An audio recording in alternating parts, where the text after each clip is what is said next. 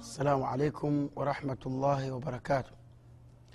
الحمد لله رب العالمين والصلاة والسلام على أشرف الأنبياء والمرسلين سيدنا محمد وعلى آله وأصحابه ومن تبعهم بإحسان إلى يوم الدين. أما بعد فإن أصدق الحديث كلام الله وخير الهدي هدي محمد صلى الله عليه وسلم وشر الأمور محدثاتها وكل محدثة بدعة وكل بدعة ضلالة وكل ضلالة في النار اللهم إنا نعوذ بك من عذاب النار ndugu zangu wapenzi waislamu baada ya kumshukuru allah subhanahu wa taala na kumtakia rehma kiongozi wa umma mtume wetu muhammad salllahu alaihi wasallam na kuhusieni ndugu zangu pamoja na kuihusia nafsi yangu juu ya kumcha mwenyezi mungu subhanahu wa taala tumwogope allah subhanahu wataala tujitahidi katika kutekeleza yale ambayo mwenyezi mungu subhanahu wataala akatuamrisha. Ndugu zangu katika imani hakika bado tunaendelea katika kuzizungumzia hikma ambazo zilizofanya mwanadamu mwislamu mwenye kwenda kumtembelea mgonjwa awe na thawabu nyingi ambazo tulizozisema katika hadithi. Hadithi ya kwanza ilikuwa ikisema man ghada ila lmasjidin au raha yoyote mwenye kwenda msikitini kwenda na kurudi eh, man, man ada maridhan yoyote mwenye kumtembelea mgonjwa au zaran akhan lahu fillah au akamtembelea ndugu yake kwa ajili ya mwenyezi mungu eh, eh, aaddahu llahu man, man, man, man ada maridhan au zaran akhan lahu fillah nadahu munadiyani tibta wataba mamshak watabawata min aljannati manzila.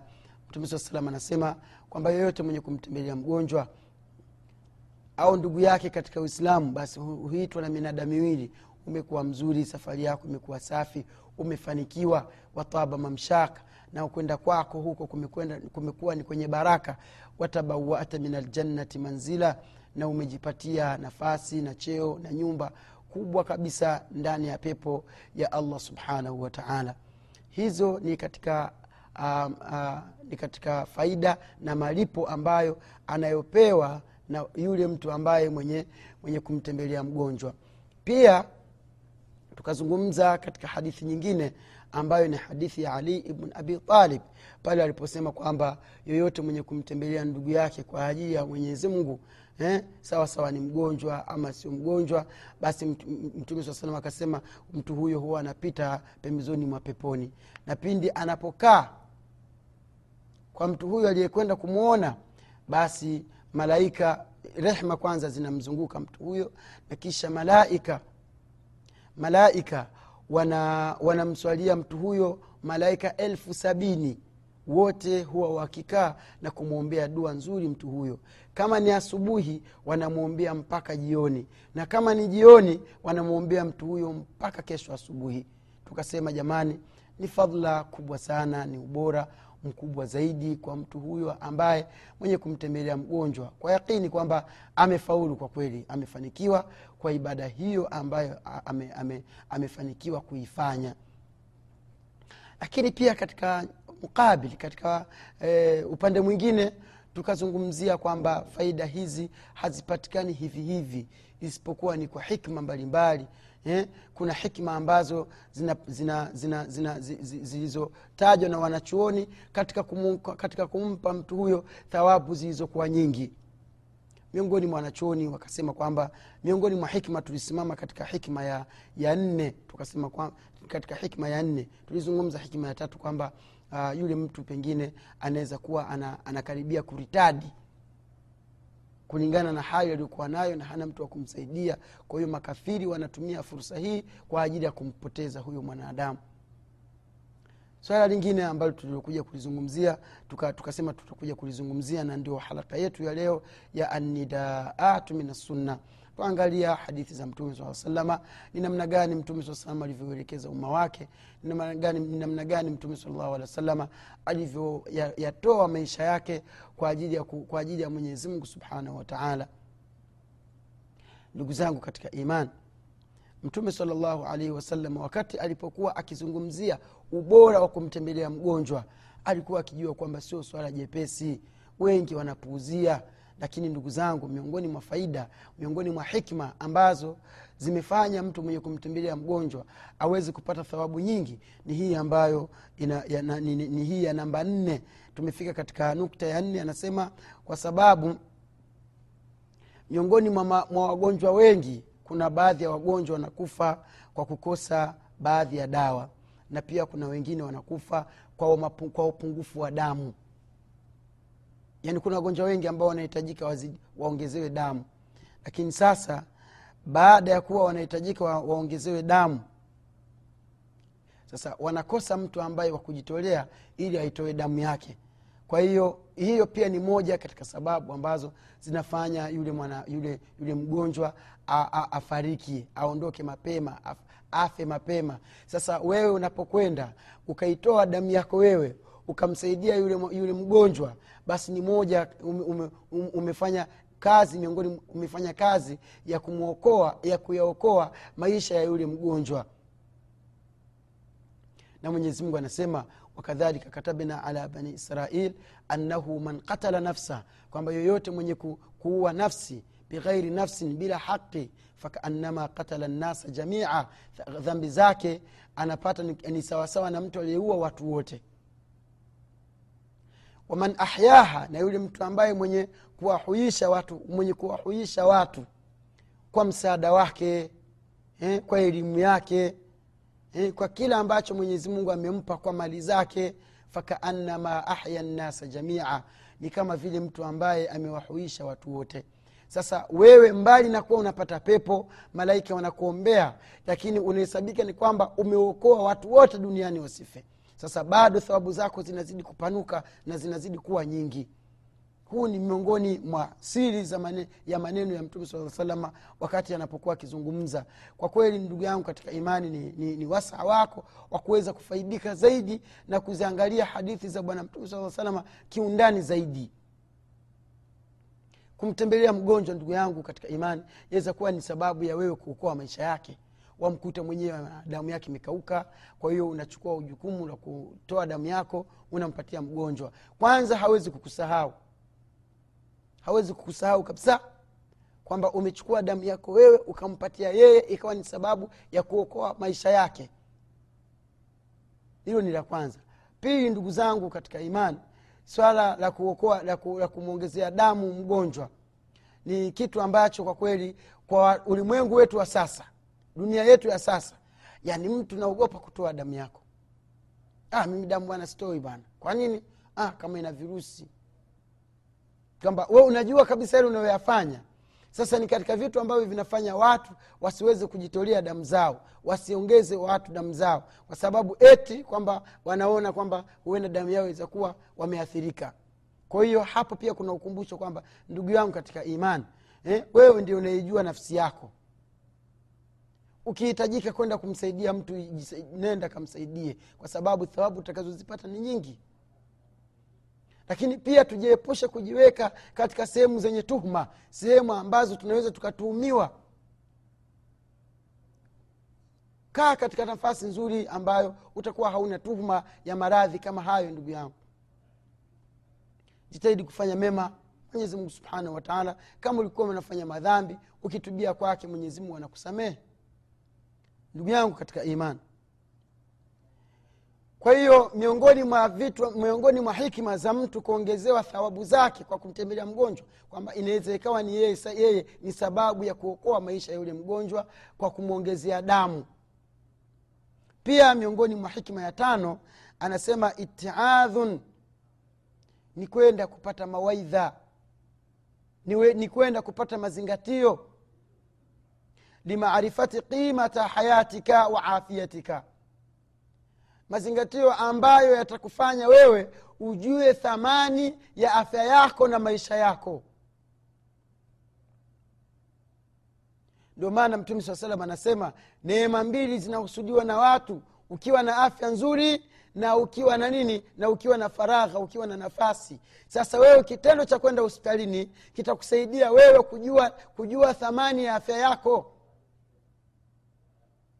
sasa mbali na na kufaidika mambo mbalimbali katika masala ya dini katika masala ya thawabu na kupata pepo pia unarudisha unapata una, una, una, una mawaidha. Moyo wako unawaidhika moyo wako unafahamu ni ipi thamani ya maisha yako na nini ufanye wakati ambao mwenyezi mungu subhanahu wataala hajakufanya kama yule ambaye aliyempa maradhi na mtihani. Ndugu yangu katika imani ukienda hospitalini pia sio tu kwamba kupata mawaidha imani yako inapanda. Pindi unapomwona mtu pengine mguu wake umefungwa juu mwingine mkono wake umekatika mwingine kichwa chake kimepasuka mwingine hawezi kukidhi haja yake katika njia njia ya kawaida. Kuna mipira imefungiwa huku inatoa haja ndogo huku. Mipira mingine imefungiwa huku inatoa haja kubwa huku. Sasa wewe utakavyokwenda kuiangalia ile situation ukiangalia ile hali inakupa moyo inakuongezea imani inakuongezea uhakika wa kuijua thamani ya afya yako wewe. Unakwenda unaambiwa unaona hicho kitanda? Eh, jana tulikuwa tuna mtu tayari jana amekufa usiku amebebwa amepelekwa huko mochwari moyo wako unaathirika. Moyo wako una, una, una, nafsi yako inajua kwamba haina thamani katika haya maisha. Kwa hiyo kwa vyovyote itajitahidi kufanya yale ambayo yanamridhisha allah subhanahu wa taala. Ndugu yangu katika imani hiyo ni miongoni mwa, mwa sababu kubwa kabisa eh, kwenda hospitalini kuwatembelea wagonjwa ili uweze kupima afya yako wewe na afya ya yule mgonjwa ili uweze kujua ni namna gani mwenyezi mungu anavyokupenda wewe na kumpenda yule mgonjwa. Anavyompa mtihani huyu na kuacha kumpa mtihani huyu. Halafu magonjwa tofauti tofauti. Ndugu zangu katika imani hiyo ni moja ni, ni pia ni, hiyo nayo pia ni katika moja ya hikma ambazo zilizofanya mwanadamu anavyokwenda kumtembelea ndugu yake mgonjwa hospitalini ama kwake aweze kujua thamani ya maisha yake thamani ya afya yake ili aweze kufanya yale mambo ambayo eh, yanamridhisha mwenyezi kabla hajapewa mtihani kama alivyopewa mtu mwingine kwa sababu hata yule aliyepewa hakutuma maombi kwa mwenyezi mungu. Na wewe uliye mwenye afya nzuri hukutuma maombi kwa mwenyezi mungu kwamba unahitaji upate afya nzuri. Isipokuwa unaomba eh, waafina fiman afaita ewe mwenyezimungu tunakuomba utupe afya eh, katika wale ambao uliwapa afya nzuri nasalu llah salamata walafya tunamwomba mwenyezi mungu atupe amani na afya nzuri. Yote hizo ni dua ambazo unaziomba kila siku. Lakini hauna grant kwamba wewe wakati wote utakuwa na afya nzuri. Kuna leo kuna kesho mwenyezi mungu anaweza kupa mtihani. Yeye mwenyezi mungu ndio kila kitu kiko mikononi mwake. Tabaraka ladhi biyadihi lmulk wahuwa ala kuli shaiin qadir mwenyezi mungu ndio mikononi mwake ndio kuna hukumu ya kila kitu. Tena yeye ndio muweza anafanya kila anachokitaka. Sasa wewe unapokwenda mustashfa ukaenda hospitalini kwenda kuwaona wagonjwa miongoni mwa vitu ambavyo vinavyofaidika unaangalia ile hali ya yule mgonjwa na thamani ya afya yako ili uweze kufanya matendo mema atakakusaidia kesho akhera. Ndugu yangu katika imani miongoni mwa hikma miongoni mwa hikima za kumtembelea mgonjwa ambazo hikima hizo zimefanya thawabu za kumtembelea mgonjwa ziwe nyingi ziwe kubwa. Anasema kad yakunu bainahu wa baina lmaridhu khilaf. Inaweza kuwa baina yako wewe na baina ya mgonjwa kuna suu tafahum kuna tofauti kuna maelewano mabaya baina yako wewe na yule mgonjwa. Sasa unapomsikia yule mgonjwa ni yule, yule mtu anaumwa. Unaposikia yule, yule bwana ambaye mlikuwa mwelewani vizuri kapatwa na mtihani wa maradhi. Ukaenda kumtembelea. Baada ya kwenda kumtembelea akakuona fulani amekuja fulani kaja kukutembelea. Akaamka yule mgonjwa akakaa asie karibu sana bwana nini ukamsikize habari habari za siku vipi hali yako? Afya yako unaendelea vizuri bwana eh? ukamjulia hali ukamwombea dua bwana mwenyezi mungu akuafikishe mwenyezi mungu akuponye mwenyezi mungu. Na wakati huo wakati alipokuwa mzima mlikuwa mna, mzo, mna mzozo na mgogoro mlikuwa hamuelewani nyie sasa anasema yaweza kuwa baina yako wewe na yule mgonjwa mlikuwa mna suu hamwelewani sasa kwa ule kwa kule wewe kwenda kumwona yule mgonjwa ikiwa ni sababu ya yeye kutanaza na, ku, na, na kuondoa katika moyo wake kinyongo na chuki ambayo iliyokuwa baina yako wewe na yeye. Akishapona wamsikia akisema da nilipokuwa mgonjwa bwana mzee fulani alikuja kuniona mimi nashukuru sana tulikuwa tunagombana sana tuelewane. Ah, lakini tangu, tangu, tangu siku hiyo nilivyomwona akaja kuniona kweli amenithamini akaniombea dua. Ah, mimi bana na yeye tena basi. Neema hiyo shekhe. Neema ndugu yangu kwa sababu mgo, mgogoro na, na mgongano na magomvi na kutoka kusemeshana ni balaa kubwa. Na hiyo ni meseji kwa wakina dada na wakina mama. Maanake nao nyie nao mmezidi maana maana mkiweza kusikia tu kijineno wala hana uhakika nacho wala pengine yani kafanya kuambiwaambiwa na, na, na huko watu ambao yani ni habari hazina uhakika tayari mwenye shavimba haongei hafanyi chochote hamsalimii mwenzake iweza kupita hata miaka ishirini. Hata miaka ishirini iweza kupita hawasemeshani kabisa eti kwa sababu kasikia shoga yake mwenyewe kasema hivi habari ambazo wala hazina uhakika wala yani ni habari tu kafanya kuzisikia. Haya kishafunga mwenyewe. Hamna salamu hamna chochote. Kila mmoja na hamsini zake kila mmoja na ajijue. Sasa katika taratibu za uislamu hali kama hiyo mnapomaliza siku tatu mmoja katika nyie anapokufa moja kwa moja ni motoni. Unapoacha kumwongelesha ndugu yako katika siku tatu hamsemeshani hamfanyi chochote basi mmoja atakayekufa katika nyie ni motoni. Sasa wewe kwenda kumwangalia ndugu yako yaweza kuwa ni sababu ya kumalizika kabisa kutu, yani ule ugomvi uliokuwa baina yenu. Kwa hiyo ndugu zangu katika imani ni fursa kubwa kabisa ambayo tunatakiwa tuitumie tunatakiwa tujitahidi ndugu zangu katika imani kwamba twende kuwatembelea wagonjwa ili tuweze eh, ili tuweze kwenda ili tuweze kuingia katika pepo ya allah subhanahu wataala eh, mwenyezimungu subhanahu wataala aweze kutuingiza katika pepo tuweze, tuweze kuunga udugu eh, tuweze kusaidiana waislamu kwa waislamu eh, tuweze kutengeneza unit umoja eh, katika masala mbalimbali mbali ambayo eh, tuna, tuna, tuna shida nayo waislamu tunahitaji kupata mambo mengi tunahitaji kupata kadhi tunahitaji kupata mahakimu wa, wa kiislamu tunahitaji kupata kabinet maalum kwa ajili ya kujadili mambo ya uislamu. Tunatakiwa tufanye hutwa ya kupata serikali ya kiislamu baadaye. Lakini lazima kwanza serikali tuisimamishe katika nyoyo zetu. Simamisheni serikali ndani ya nyoyo zenu. Mwenyezimungu atawasimamishia ardhini tupate kizazi chema. Lakini sio tofauti na hivyo sio hivi hivi tu. Wakurupuka mwenyewe wataka kufanya hivi unakurupuka huku tunataka bana hivi moyo wako mwenyewe una maradhi eh, imani yako dhaifu utekelezaji wa uislamu hakuna halafu unataka uislamu halafu unataka serikali halafu iweje tuzitengeneze kwanza nyoyo zetu. Mtume saa salam alikaa miaka kumi na tatu.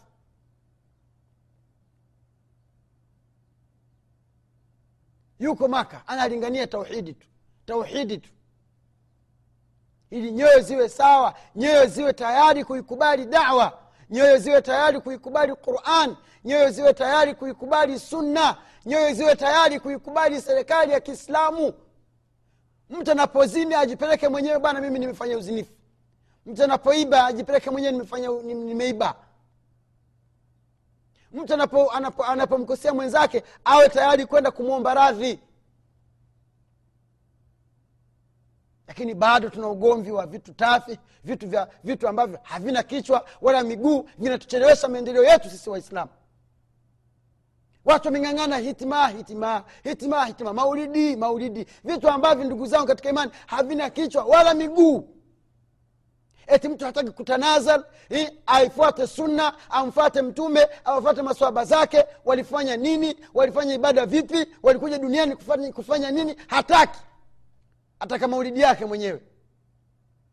Maanake mashia ndio walioanzisha hiyo maulidi. Sasa katika mashia kuna maulidi ya hasan kuna maulidi ya huseni kuna maulidi ya fatima kuna maulidi ya ali kuna maulidi sijui ya imamu nani kuna maulidi sijui ya yaani kumejaa vurugu tu. Na sisi tunataka tuwe hivyo hivyo.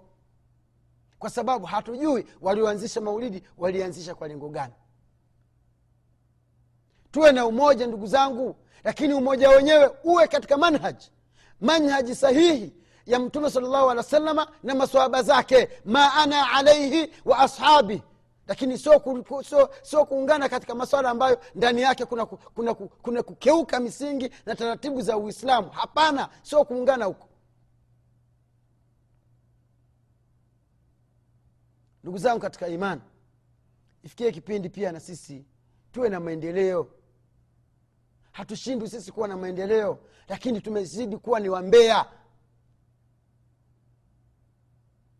kitu kidogo kinatugombanisha kitu kidogo kinatutenganisha kitu kidogo kinafanya hivi ambayo mtu unaweza ukavumilia. Khilafati za madhhebu zilikuwepo. Kulikuwa kuna abu hanifa kuna imamu malik kuna imamu shafii kuna imamu ahmad wote wamehtilafiana ndani ya furuu sasa furuu hizi zisiingie katika usulu ambayo ndio dini yenyewe ya uislamu. Ni masala ndugu zangu yanasikitisha. Sasa yote haya tunashindwa kufanya mambo haya kwa sababu eh, ya vitu vidogo tu ambavyo yani yani vinaweza vikapatikana na vikipatikana havinufaishi chochote na vikiwa havipo havidhuru chochote tunaiuza dini yetu kwa makafiri tunaiuza dini yetu kutafuta vyeo tunaiuza dini yetu tunaacha kuwasaidia waislamu tunaacha kusaidiana sisi wenyewe tunaacha ku, kuwa na hadaf target malengo. Ukisoma vitabu vya masala ya istishraq wale watu wanaosoma uislamu kwa ajili ya ku, ya kuwapa ya kuwa, ya kuwa mashaka waislamu. Kuna vitu vinaitwa istishraq istishraq yani ni, ni wale watu watu wa magharibi huko makafiri wanakuja katika nchi za kiislamu wanausoma uislamu wanausoma wanasoma yani thakafa utamaduni za kiislamu alafu wanarudi kwao wanatunga vitabu kuwatilia mashaka yani zile sehemu zenye shubha eh, na matatizo wana, ndo wanazitia hizo alafu wanasambaza vitabu. Kwa hiyo we ukisoma unakuta kwamba kuna baadhi ya mambo mbona haya mambo yako hivi? Haya mbona yako hivi? Wale watu ukisoma huta zao unakuta yani ni dini yao kwanza ni batil misimamo yao ni, ni feki lakini wanahutwa katika kutekeleza kile ambacho wanachokitaka.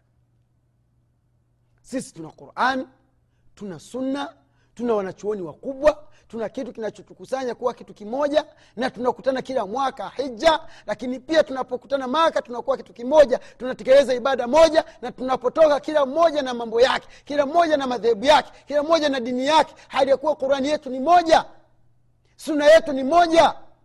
Wote tunakubaliana bukhari hadithi zote za sahihu bukhari ni sahihi sahihu muslim na vitabu kutubu sita zote tunazo lakini tumeshindwa kuwa na umoja. Tumeshindwa kusaidiana tumeshindwa kukaa na tukatengeneza kitu chenye manfaa ndugu zangu katika imani sasa ya maisha yenyewe sasa yatakuwa hayana thamani. Juzi tutasikiliza taarifa ya habari tanzania waislamu vile wanavyodhalilishwa na kunyanyaswa na makafiri nchi ya kiislamu. Nchi ambayo ina asilimia waislamu takriban sitini na tano au sabini sasa hivi. Tena watu wanatunyanyasa sisi waislamu katika nchi ya tanzania ndani ya masomo ya islamic knowledge katika mashule ya sekondari. Ina maana waislamu hawapo. Sasa sisi, ni waislamu wa vipi sasa?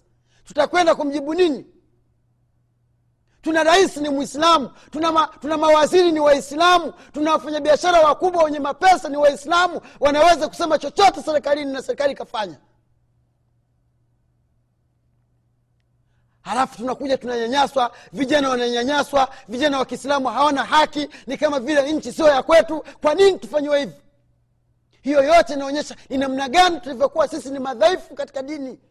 Na dini yetu ni ya haki wallahi ndugu zangu namwapa mwenyezimngu subhanahu wataala ikiwa uislamu wetu haumdhuru kafiri basi sisi sio waislamu.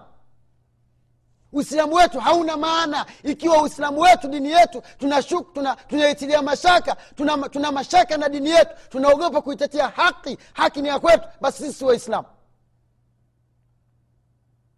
Maana mtume saa salama hakuishi hivi. Masahaba wa mtume saa salama hawakuwa hivi. Sisi dini hii tumechukua wapi jaa lhaqu wazahaqa lbatil haki ukweli ukiingia uongo unajificha. Wanakuja watu makafiri wanatuchezea wana, wana vile wanavyotaka kile wanachokitaka. Tumetaka kuanzisha mahakama ya kadhi.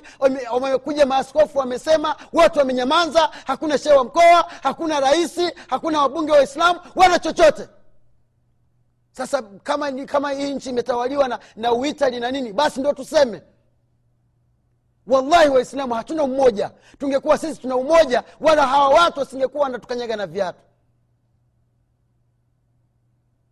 Sasa ni matatizo ambayo ndugu yangu mwislamu unanisikiliza yapo katika nchi tofauti mbalimbali mbali, kwa sababu ya kutokuwa na umoja. Mungu anasema watasmu bihablillahi jamia. Eh? mungu anasema shikamaneni lakini katika hablillahi. Hablillahi hapa hii ni qaid mshikamano wowote usiokuwa wa mwenyezi mungu na mtume wake sio mshikamano ni feki ndugu zangu katika imani tumwogope allah subhanahu wataala nyie ambao mmesema nyie ni waislamu mmemwamini mwenyezi mungu mkakiamini kitabu chake mkaamini suna za bwana mtume muhammad salllahu alaihi wasallam tusifikirie kwamba tutakuja, kun, tutakuja kunufaika kufaulu katika misimamo kama hii katika udhalili kama kama huu unyonge kama huu. Hatuwezi kufanikiwa mtume alaihi salatu wassalam ndani ya anidaatu min assunna hatutaki tuwe madhaifu. Mwislamu popote unatakiwa unyenyiwe kichwa wewe kwa una haki ndio una qurani ndio una sunna. Wale wana injili na zaburi huko vitabu ambavyo tayari vimeshapitwa na wakati vimefutwa na qurani ndugu zangu katika imani kwa haya machache tumwombe mwenyezimungu atupe imani thabiti ndani ya nyoyo zetu. Mwenyezimungu atupe, atupe nyoyo za kuwa na uchungu na kuutetea uislamu wetu. Mwenyezimungu atupe, atupe, atupe nguvu za kuzitetea haki zetu tuweze kuzipata. Kwa haya machache ndugu zangu katika imani tuishie hapa naombeni radhi kama kauli zitakuwa sio nzuri lakini wakati mwingine napelekea tuseme hivyo kwa sababu hamna jinsi tena ya kufanya. Mwenyezi subhanahu wataala atupe mwisho mwema. Mwenyezi mungu subhanahu wataala azifanye juhudi zetu katika matendo yetu mema siku ya kiama aweze kutulipa pepo. Wabillahi taufiq subhanaka allahuma bihamdik. Nashhadu an la ilaha illa ant. Nastaghfiruka wanatubu ilaik wassalamu alaikum warahmatullahi wabarakatuh